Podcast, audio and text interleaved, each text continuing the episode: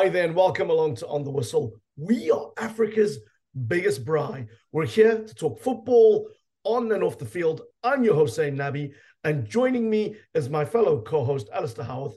Alistair, how are you doing?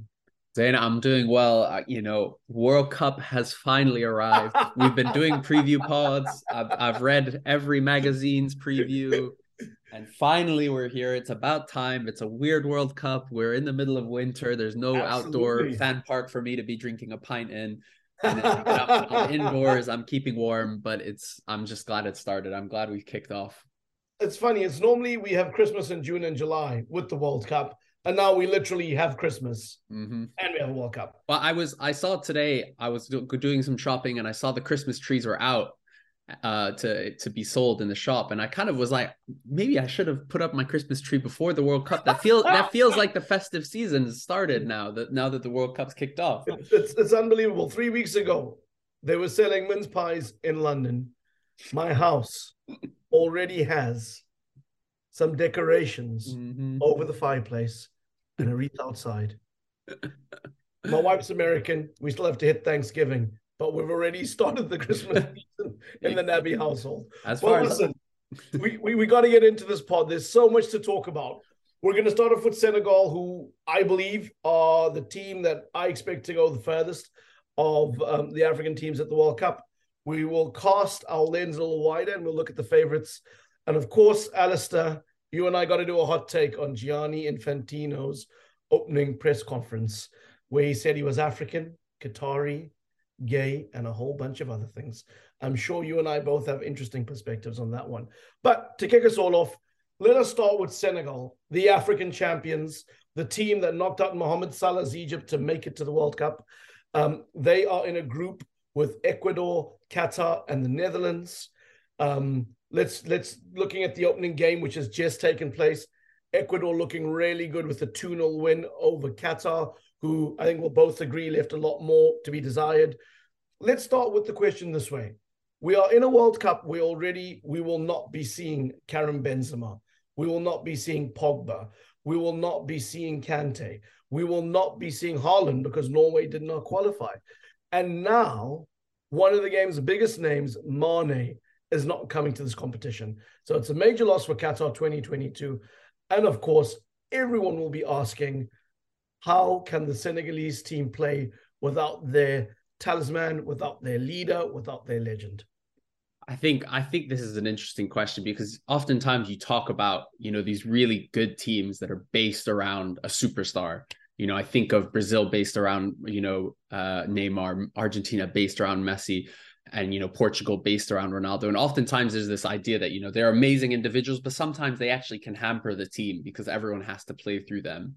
And I think Senegal is the exact opposite. You know, Senegal have a really good, strong defensive unit, excellent kind of defense led by Edouard Mendy in goal, Kalidou Koulibaly, Abdou Diallo, center back pairing, which is just fantastic.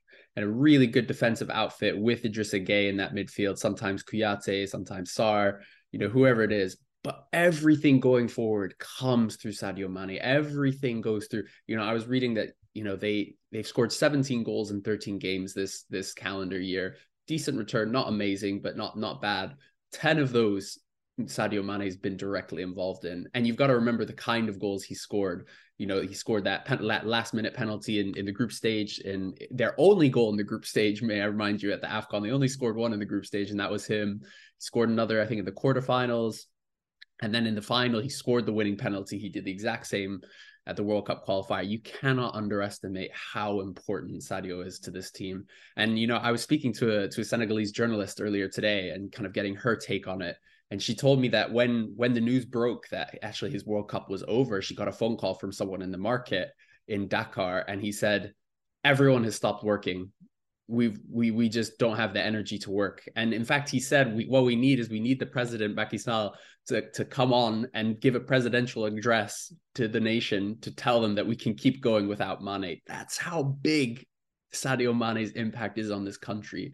That these guys want their president to come out and give an announcement to the whole nation that they can keep going forward because everything is built around Mane.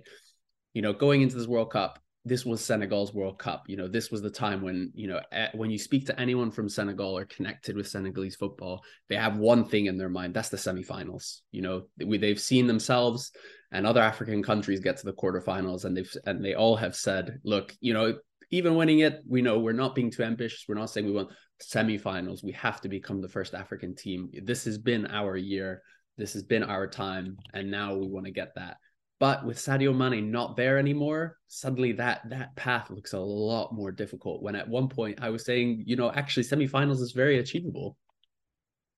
I think we all felt that in this group. When you look at it, um, Qatar, the host nation, do have home fans behind them, but they're beatable. And you'd have to say the same for Ecuador then it's all dependent on who they get from the round of 16 onwards. And Senegal's a team with BMT winners everywhere, and they can knock teams out. And that's why I think we all had belief they could make a deep run in this competition.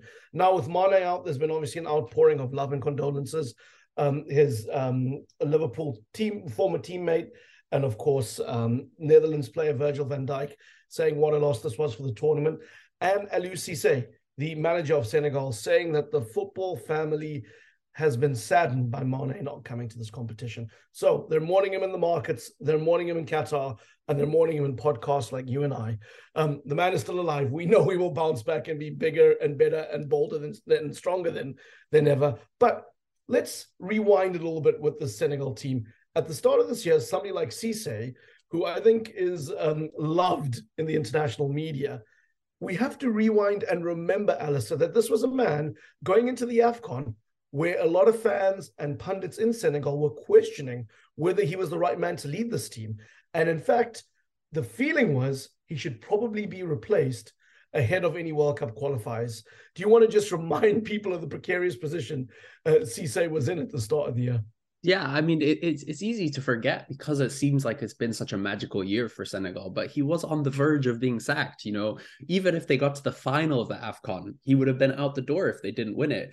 And it's because there is this sense that Senegal have had one of the strongest generations of African footballers ever period you know to rival some of these great nations you know the egyptian the ivorian teams of the past the ghanaian teams of the past. You know this was a team that could hold themselves amongst these kind of teams but they lacked that that trademark. They lacked the afcon that you know that egyptian team went on to win so many of. They they lacked that Af- that World Cup performances that both Senegal, Cameroon, Ghana had all put together.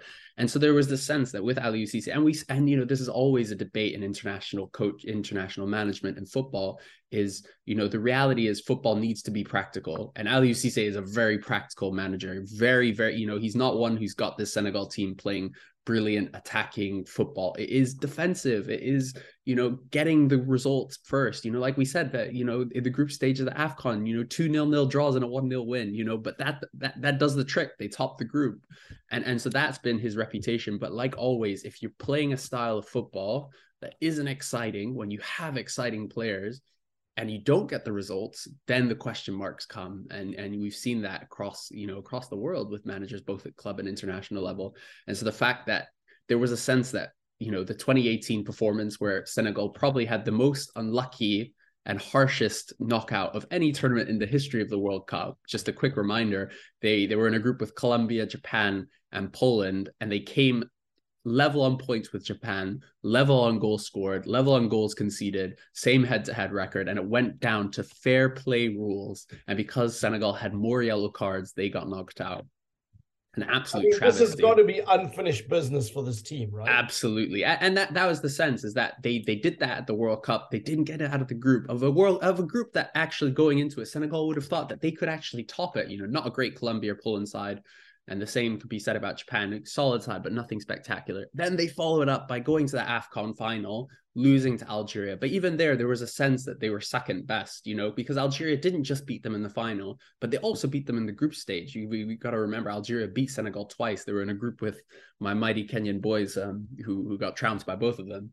Um, but so there's been this sense that Senegal actually haven't fulfilled their potential. You know, they've had this amazing cycle of players headed by Mane um, and and the and the others, but they haven't achieved the success. And so there was that pressure on Aliou Cisse, but he stuck to his guns. He stayed with his same defensive style of football. They ground out results. and they won the AFCON. Now they weren't the most exciting team of the AFCON. We can say that for sure. They they didn't score nearly as many goals as as some of the other teams, but they were solid, they were strong, and they got the result. And then they did it again in in the World Cup qualifiers again in the least glamorous style possible, kind of absolutely shithousing their way past Egypt with all the lasers pointing in every Egyptian penalty taker's face. And so now there's a sense that actually to justify this, they have to do one better in the World Cup. That's where the unfinished business is. They've they've conquered their demons at AFCON, and now it's time to conquer their demons at, at, at the World Cup. And you know, again, for Aliou Cisse, if they don't get out of this group, I think that'll be it for him. That pressure is still there. Well, when you look at the team, there's no Mane, but we still have Koulibaly, we still have Mendy, certainly rocks in defense, um, and talent all over the field with the likes of uh, Dieng, Kouyaté. Um, when you run your rule through this team, I mean, how far do you think they can go? I know we've spoken about the knockout rounds, um, but how will they take shape? Is it going to be that defensive based Cisse football, which you've spoken to earlier, um, that will become the bedrock of this team before they sort of grind out wins and and move to the knockout rounds? Is that a realistic expectation? I, I think it's easy to look at look at the loss of Mane and look at his output and say, okay, you know, Senegal are done. You know, this there's an Ecuadorian team with a proper goal scorer in Enner Valencia, as we've seen. You know, there's a very, very good Dutch side that, you know, doesn't have the sparkling names of the past, but are really well put together by Louis van Gaal. But again, you know, it's so tempting as fans and pundits to to look at the teams and say, oh, this is the exciting team, this is the better team. But you have to in tournaments look at a you know tournament experience the teams that know how to do it but also and you know this can't be re- uh, kind of reiterated enough to go far in tournaments you have to keep clean sheets. You have to be a good defensive team. You don't see teams blowing away teams winning the world cup. It's you know even 2018 we saw france incredibly defensive team win the world cup despite having one of the most exciting lineups in in, in the world you know i would say in recent memory the only two teams that have played exciting football have won their their tournaments have been maybe Italy and Algeria at, at the AFCON and Euros respectively in, in 2019 and 2021. And so I think we have to say that Senegal aren't aren't out of it. They have such a good defense. They could easily keep three clean sheets in this group. And and you have to say, you know, Mane is the center of everything, but they still have some really exciting players. You know, I think of like Crépin Diatta coming through at Monaco, such an exciting player. You know, Pape Matar Sarr hasn't really played that much for Spurs because of injuries, because he's not really been in favor with Conte, but he has shown in, in Liga that he has the talent. Um, you know, and so they have the players there, like you mentioned, Bamba Dieng, you know, Ismaila Sarr is another one who, you know, playing for Watford, yes, a championship club, but he's shown time and time again that he actually is good enough to be mixing it with the very best. Um, and so I think the question is not can they, get past this group? Can they qualify? Because I think they have it within their power, but it's all how they react to this money. You know, we've seen teams in the past pull together when when their when their biggest player gets injured, like Portugal in 2016 when Ronaldo got injured, and we've seen the the opposite. You know, Brazil 2014 when Neymar and Thiago Silva got injured and and suspended, that was it. They crumbled. Now I think Senegal have a much stronger spine, like you said, a much stronger kind of sense and ethos, and that comes from Aliou Cisse, always calm. You know, he's always the most measured man on the pitch. You know, most managers you see them getting excited, but him, even when they get to penalties, you know, you wouldn't even know what's happened in the game because he doesn't he doesn't move, and I think that's so important. And so I think for Senegal, it is going to be hard. Like, there's nothing that can be said to, to dispel that how important Mane was for this team. But I think in terms of getting through this group, getting to the last 16, at the very least, that that still needs to be their target and they should be able to do it. Alistair, let's cast the lens a little wider. We know that there's Senegal, there's Ghana, there's Cameroon, there's Morocco, there's Tunisia, all our five representatives at the World Cup. Who of the African teams do you think can go the deepest and represent the continent with pride? Samuel Eto'o has predicted already that we will see a Tunisia Cameroon final. It's also worth noting that he is a Qatar 2022 ambassador. So perhaps that's in his interest, an African team rising, North African Arab nation doing well. Um, but go on. Who do you think of the of, of the of the not South Africans? Not, not the definitely not the South Africans. or the Southern Africans. Um, um, who do you think will go the furthest and why? I, I think this is an interesting question. We have to be honest with ourselves. This is not a vintage group of African teams coming to the World Cup. I think we have to be straight. And you know, the immediate thing that you can look to for that is say, of, of the five of them, four of them have changed their managers since the AFCON. You know, that's not a good look, you know, and there might be good reasons. There might, you know, for those switches, but it shows that these aren't teams coming at the peak of their cycles, uh, aside from Senegal.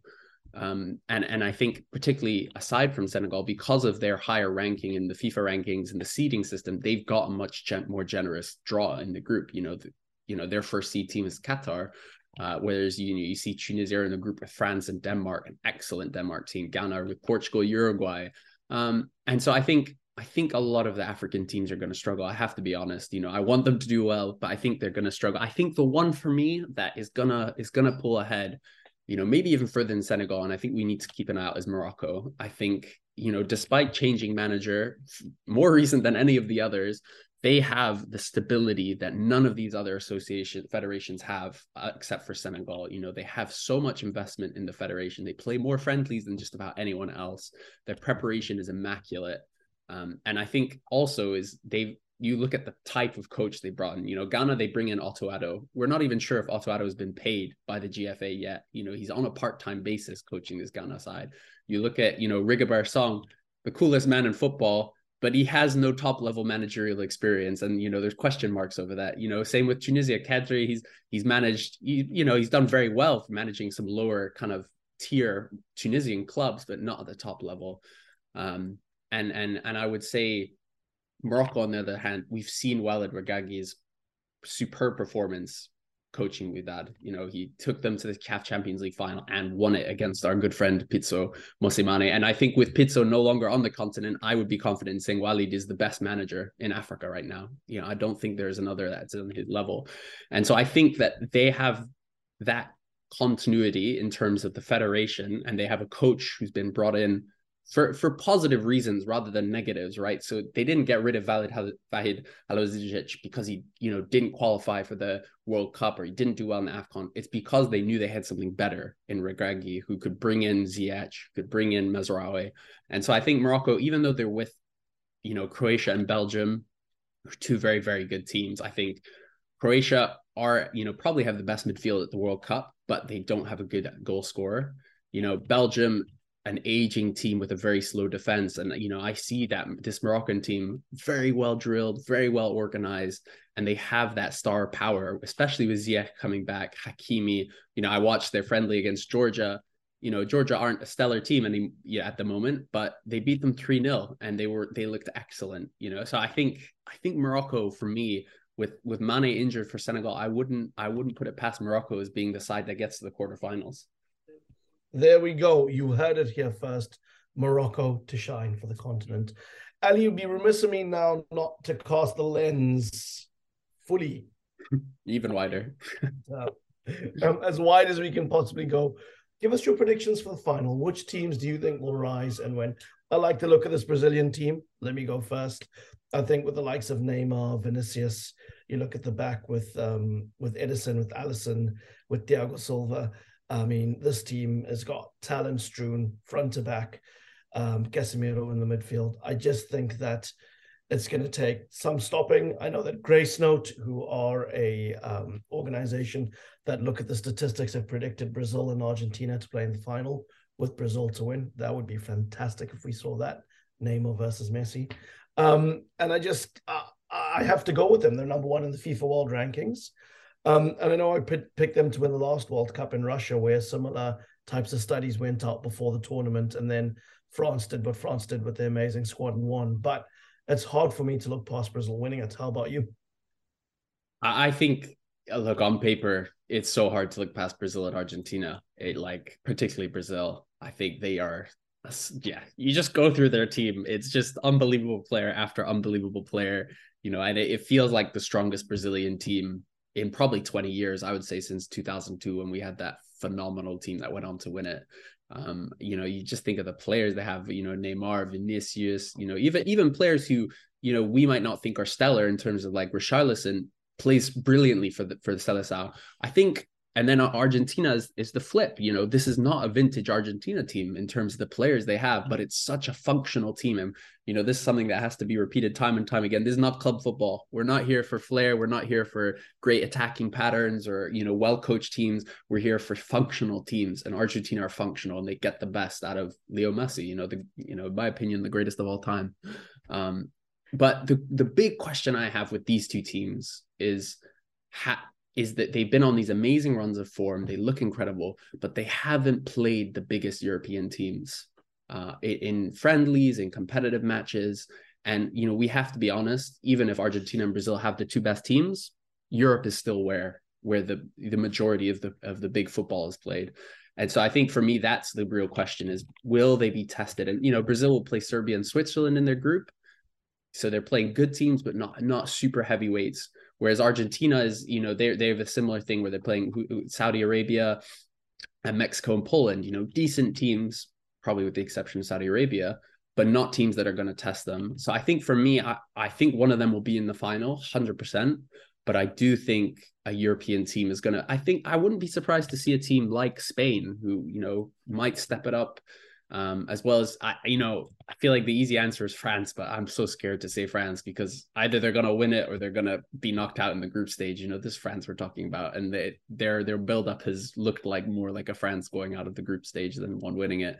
Um, I I, I don't see I, I don't see Brazil Argentina winning it. I want them to because I want a South American team too if an African team can't, but I think they're going to fall um, in perhaps I think the final uh, it'll be them up against one of one of the European teams. I think maybe France or Spain.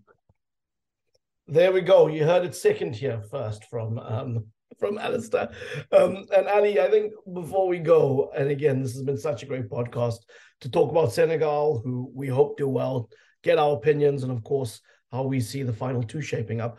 But the start of this World Cup is one, and this really this World Cup cycle has been one of a lot of criticism level towards Qatar, um, particularly around um, human rights. Um, and, uh, you know, when you boil it down uh, to migrant labor, women's rights, LGBTQ plus, um, and of course, what the Western world would see their freedoms uh, not being enshrined in a Muslim country. Um, again, um, even in the build-up this week, we had Budweiser being told that they would not be allowed to sell alcohol in stadiums. Yes, alcohol be allowed in certain venues, but the Qatari uh, government and royal family making a decision 48 hours before kickoff that this would not happen. Again, a surprise given Qatar won this uh, right to host um, over a decade ago. And on Saturday, we had the president of FIFA, Gianni Infantino, deliver a speech where I think he said he was virtually everything. He was gay, he was a migrant worker, he was African, um, he spoke about uh, being the son of migrants in Italy, being bullied because of his red hair and freckles.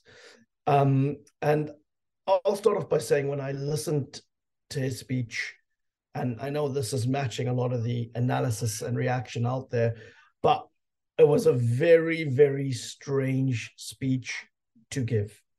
Um, and I think very confusing and insulting to the groups he had mentioned. I think he also mentioned he was disabled. Um, and it almost got me thinking was he talking to the public? Was he talking to the media?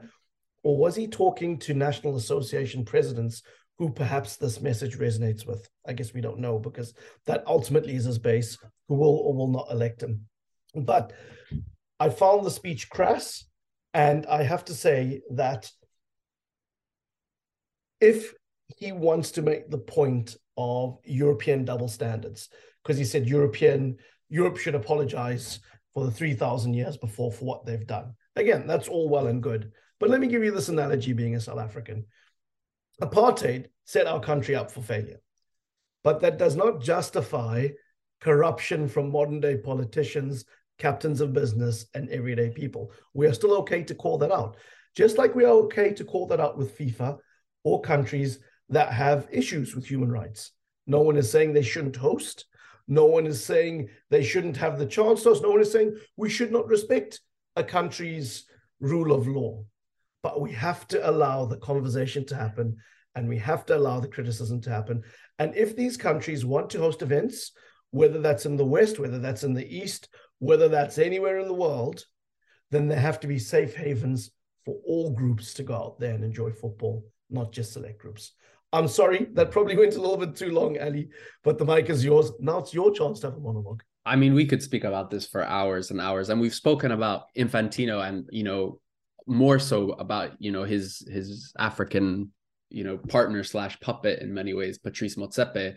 You know, we speak a lot more about him because you know he's relevant to us on the African continent, and it's, I mean, it is just I, th- I think on this podcast, and you know, especially when we talked about North Africa with with Maher Mezahi, we had a lot of good insights into how important a World Cup is for the Arab region, for Muslims around the world, and how, you know, for North Africans, it will feel like a home tournament because so many Tunisians and Moroccans living in in in Qatar, as well as Egyptians who want to support their their brothers and and you know that's so exciting and that is so true and we want to celebrate that and we also feel you know we want to push against you know what a lot of people call is like almost racist you know um, presentation of Qatar. You know, one thing that really frustrates me, for instance, is talking about the temperatures in Qatar.